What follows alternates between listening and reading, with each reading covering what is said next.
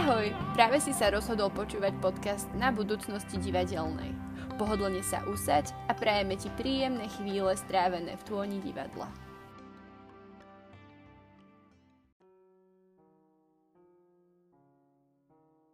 Od problematiky Hamletovej postavy sa dostávame k problematike jeho vzťahov. A je viac než pravdepodobné, že niekto tak komplikovaný nebude mať veľmi jednoduché vzťahy s okolím. Ja by som s vami veľmi rada prebrala Hamletov vzťah s Oféliou a s Horáciom a možno ich aj nejako vzájomne porovnala.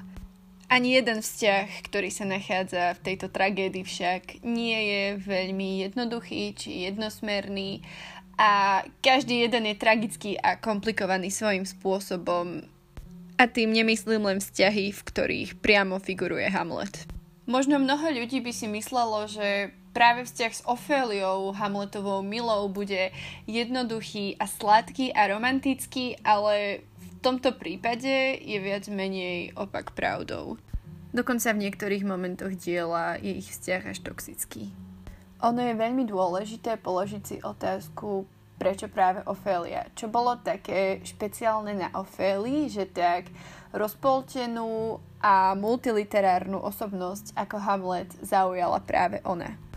Možno práve tá tragická backstory, či celková Ofélina nevinnosť a naivnosť bola práve to, čo Hamletovi imponovalo. Pretože keď sa pozrieme na Oféliu ako na samostatnú postavu, nemala matku, vyrastala s otcom a s bratom. Brat jej odišiel za more a otca vo finále zabil jej milý a ešte k tomu aj cez záves.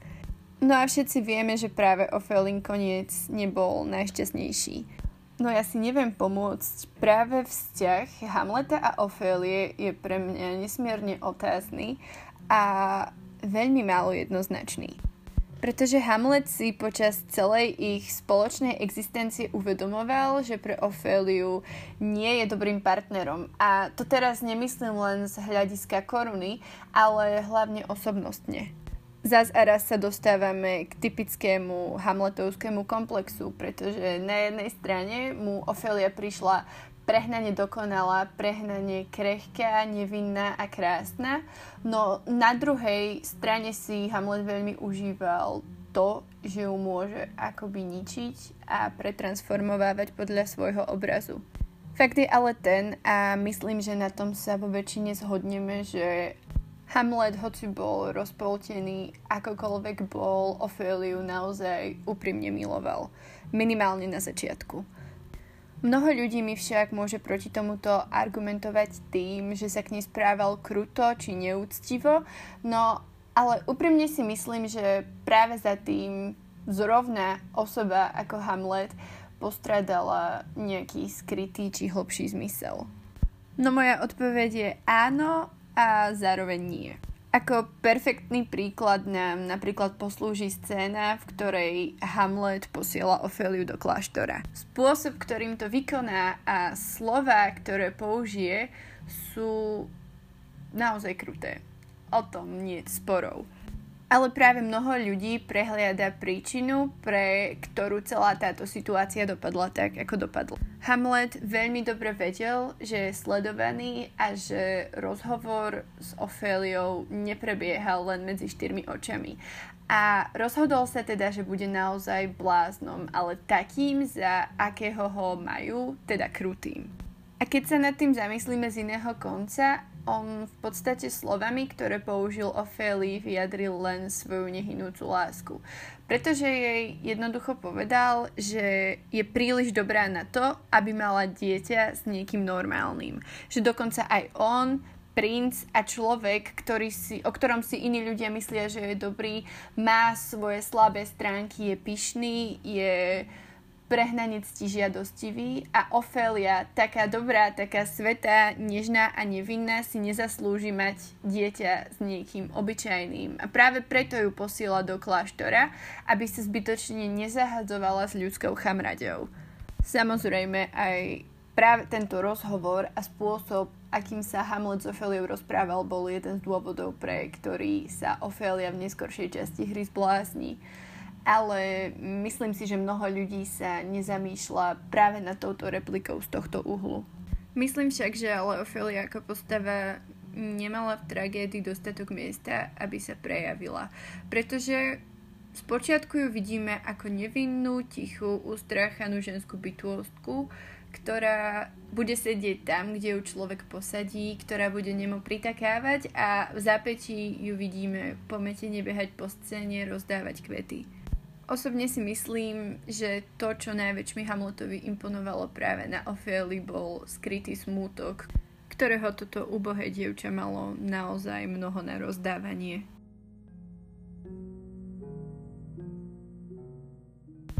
Na druhej strane sa však dostávame ku vzťahu Hamleta a Horácia. A možno si to mnoho ľudí neuvedomuje, ale práve tento vzťah bol jediný čistý a kladný v celej hre.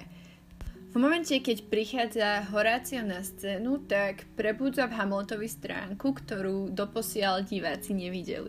Pretože dokonca Hamlet nebol sám sebou ani pred Oféliou, ktorú, ktorú nazýval svojou najväčšou láskou, ale pred Horáciom sa nebal vyjaviť svoje najväčšie túžby či svoje najväčšie tajomstvá. Horácio maximálne podporuje Hamleta a ani na malý moment o ňom nepochybuje, čo v prípade Ofélie nebolo také jednoznačné a čisté.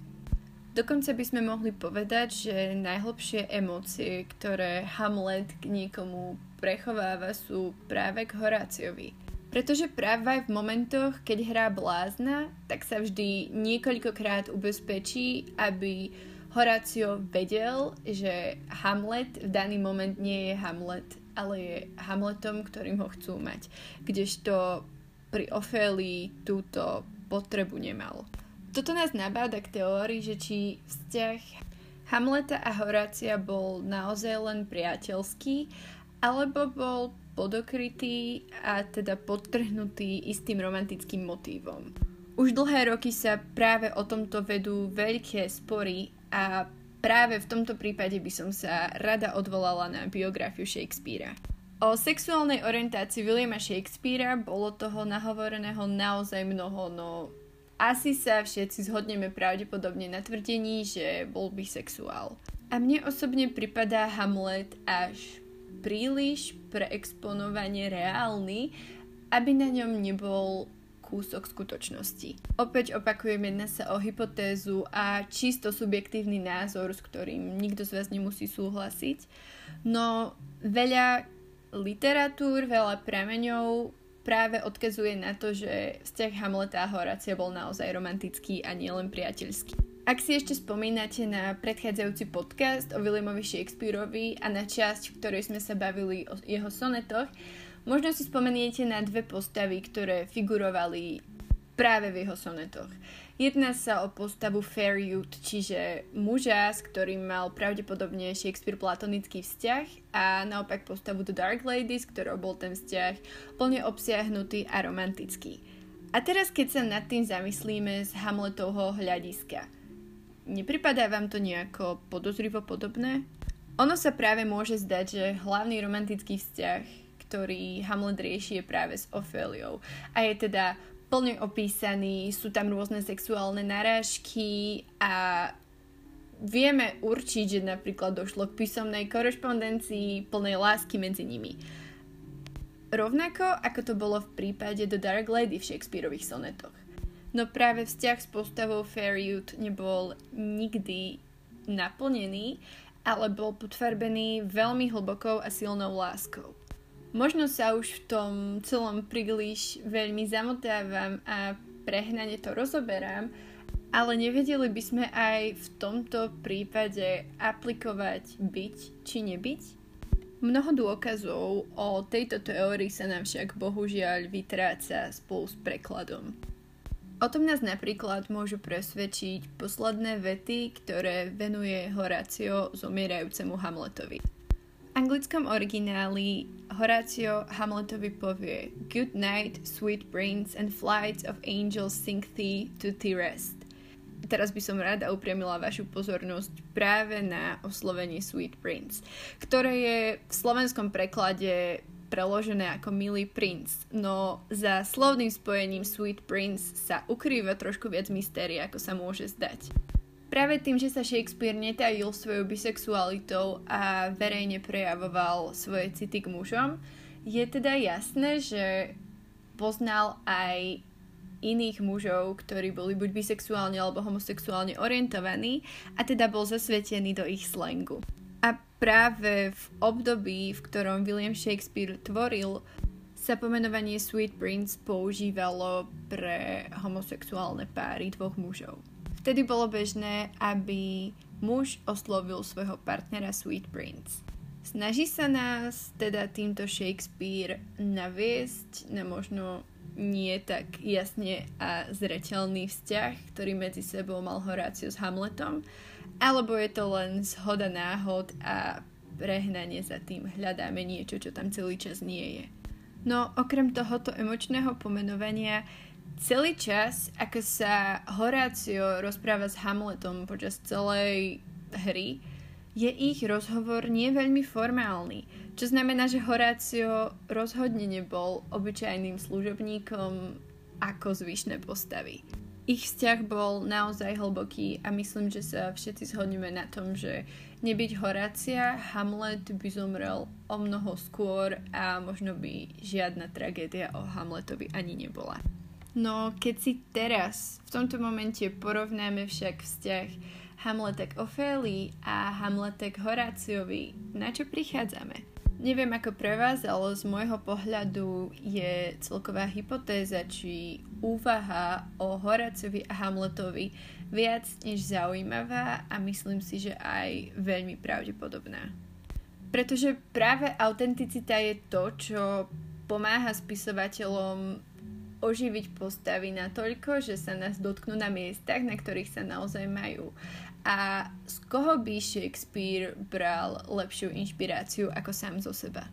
Opäť však nechám túto dilemu na vás a je len na vašom osobnom názore, či sa rozhodnete súhlasiť s tým, že Hamlet miloval Horácia, že miloval Oféliu, alebo či miloval oboch naraz.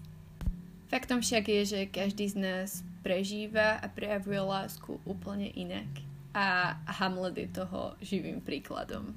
No čo je pre mňa najväčším dosvedčujúcim dôkazom je fakt, že Hamlet celú hlúpu hru rozmýšľa nad tým, či je byť alebo nebyť správnou odpoveďou. A po celý celúčičký čas je naklonený na to, že nebyť je správna cesta, že zomrieť by bolo pre ňo vykúpenie. A práve Horácio je tu ten panáčik, ktorý sa snaží Hamletovi povedať, že nie, život má zmysel. No takto negatívne voči životu zaujatý Hamlet postupuje celým dielom až do momentu, teda pre mňa do momentu, kedy uchopí Jorikovú lepku do ruky a uvedomí si, aký je veľmi život pominutelný. Uvedomí si, že pery, ktoré boskával z toho klauna ako malý chlapec, sú teraz nenávratne preč a že odpovedou na otázku je byť, pretože po smrti máme naozaj mnoho času rozmýšľať, ale život máme len jeden. No najsmutnejším faktom z tohoto celého je, že v momente, kedy si Hamlet uvedomí dôležitosť bytia, je už neskoro. Zakrátko je otrávený v súboji a zomiera. A najsmutnejšia vec, aspekt celej hry je tá, že Horácio v momente, keď si uvedomí a keď si predstaví celý svoj nasledujúci život bez Hamleta, Horácio, podotýkam Horácio, najväčší slniečkár a najväčší milovník života, ktorý Hamleta po celý celúčičký čas presvieča o jeho dôležitosti, je pripravený si behom sekundy vziať vlastný život. Nehľadiac na všetky okolnosti, bol odhodlaný a pripravený dopiť ešte zvyšky vína, zvyšky otráveného vína, ktoré zostali. No Hamlet si uvedomoval, že keby ako argument nepoužil vlastnú osobu a potrebu, aby bol jeho príbeh rozpovedaný ďalej, Horácio by sa bez váhania otrávil. Myslím, že práve toto je ten najsmutnejší fakt a aspekt celej hry. Depresiou zmietaný Hamlet a najväčší melancholik vôbec presvieča vlastného najlepšieho priateľa, aby sa nezabíjal. A keď si to opäť prirovnáme s Ofeliou, viac menej bol jedným z hlavných dôvodov, pre ktorý sa zbláznila. Úprimne by ma zaujímalo, aký je potom to váš názor na Hamletové vzťahy.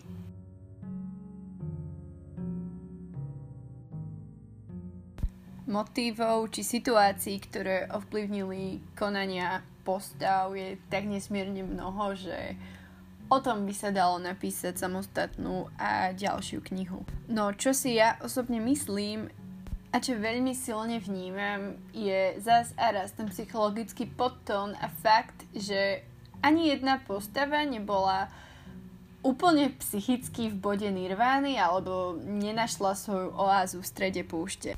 Na jednu stranu to odzrkadluje skutočnú hnilosť dánskeho štátu, no na druhú stranu nám ukazuje dôležitosť čistých rodinných vzťahov alebo teda potrebu mať rodinné vzťahy v harmónii a čisté.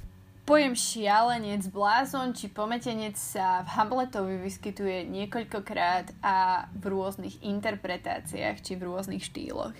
Hral Hamlet naozaj blázna alebo len sám trpel bipolárnou poruchou či depresiami? Rovnako, aká nesmierna náhodička zapričinila to, že Ophelia sa zbláznila? Žiadna postava v Hamletovi nie je jednoduchá. Každá má za sebou veľmi zložitú minulosť a naozaj náročne sa sledujú jej nasledujúce kroky. A je vyslovene náročné povedať, či máme nejakú čisto kladnú alebo čisto zápornú postavu. Napríklad Pekným a myslím, že veľmi vhodným porovnaním na toto je tu postava ducha alebo postava Hamletovho otca a Hamletov strýko. Bol naozaj Hamletov strýko, alebo teda nový kráľ, zlá postava? Pozrieme sa na to z tohto pohľadu. Celý život bol druhorodenným synom. Miloval manželku svojho brata, túžil byť kráľom. Áno, zabil svojho brata a potom si zobral jeho manželku a stal sa kráľom. Áno, o tom sa nejdeme baviť. Je to ohavné, je to bratovražda. Ale zamýšľal sa niekto niekedy nad tým, že do veľkej časti bolo všetko zas a raz podmienené zlou minulosťou alebo teda niečím zhnitým v tomto štáte Dánskom. A na druhú stranu duch, údajne veľmi milujúci Hamletov otec – Veľmi dobre vedel, aký je jeho syn. Vedel, že je melancholik, že všetko spochybňuje, že sa nad všetkým zamýšľa. Urobil by skutočne milujúci otec to, čo spravil duch? Navštívili by ste vášho syna s prozbou o pomstu, hoci by ste vedeli, že touto návštevou a slovami, ktoré do neho vštepíte, mu len viac a viac ublížite a sami dopomôžete rozpadu jeho duše. Rovnako ako je automaticky postava strýka vnímaná ako negatívna a duch je napríklad ten pozitívnejší. Môžeme vôbec niekoho v tejto tragédii nazývať jednoducho dobrým a jednoducho zlým? Z tohoto celého sa dostávame do záveru alebo do tzv. The Hamlet Effect, kedy ide o to, že v mnoho príčinách sa trest povýši na tak vysokú úroveň, že prečí ľudskosť. A je pravda, že naše činy a naša minulosť síce udáva pravdu, no my sa nemôžeme nechať zniesť okolnostiami natoľko, že strácame tú kus človeka, tú ľudskosť, ktorá je to jediné, čo nás odlučuje od zvierat. Môžeme teda pokladať ducha ako metaforu, ako takú, že máme vnímať od života všetky prekážky a snažiť sa vyriešiť naše problémy, no je naozaj veľmi dôležité, aby sme nemenili seba a zostali stále tým človekom, ktorým sme boli predtým, ako sa náš duch zjavil. Hamlet sa natoľko zamotal do trnistého motívu pomsty, že v závere stratil sám seba. Hoci je typickou ľudskou vlastnosťou hľadať odpovede na otázky, mám obavu, že v tomto prípade ju nie som naozaj schopná poskytnúť. Hamlet ako dielo je otázka v otázke. Niekedy by bolo naozaj dobré mať tú schopnosť oživiť Williama Shakespearea a spýtať sa ho, že či je podľa neho odpoveď byť alebo nebyť. No bohužiaľ, na to schopnosti nemáme. Tragédia Hamlet však svojim duchom a svojou hĺbkou inšpirovala niekoľko géniov pri tvorbe svojich celoživotných prác. Napríklad Freudová teória o Oedipovom komplexe je do veľkej hĺbky inšpirovaná práve Hamletom a Sigmund Freud našiel odpovede na otázky práve v tejto tragédii. Pre tých, ktorí by netušili, čo je to Oedipov komplex, jedná sa o významový útvar tvorený súhrnom zážitkov a citov vzťahujúcich sa na milostné postoje voči rodičom. Ide teda o tužbu chlapca po telesnej matkinej láske a nenávisť voči konkurentovi otcovi. Podľa Freuda prežíva tento komplex každý z nás a to v rozmedzi od 3 do 5 rokov. Osobne si myslím, že Oedipov komplex je veľmi hlboko a komplexne vyjadrený v celom diele Hamlet a je už len na vás, akú nesmiernu dávku vážnosti tomuto budete prikladať v kontexte tejto tragédie. Hamlet je len jedno z ďalších diel, ktoré potvrdzuje, akú perfektnú psychologickú hru s nami William Shakespeare od začiatku až po úplný koniec hrá. Keď sa nad tým zamyslíme, ako inak mohol dopadnúť príbeh, keby Hamlet nebol taký nesmierny melancholík, alebo napríklad keby Ofelia mala matku.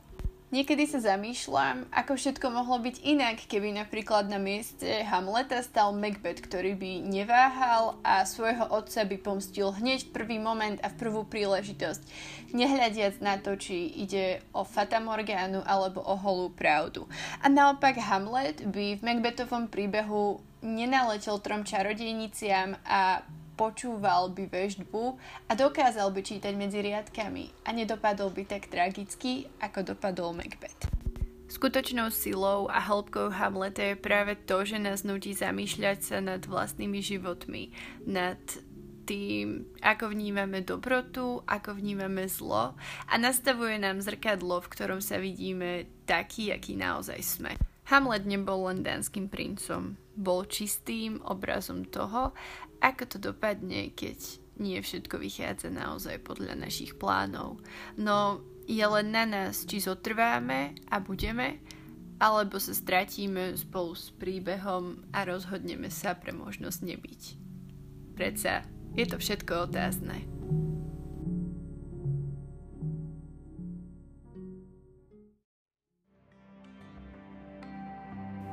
Ďakujeme a snáď sa čoskoro počujeme pri nasledujúcom podcaste. Určite nezabudnite navštíviť náš Instagramový profil Sen budúcnosti divadelnej, ak nechcete, aby vám ušli novinky zo sveta divadla či dôležité informácie o podcastoch alebo o našej družine šiestich statočných. Majte ešte krásny deň a pomôžte nám spraviť divadlo väčšie.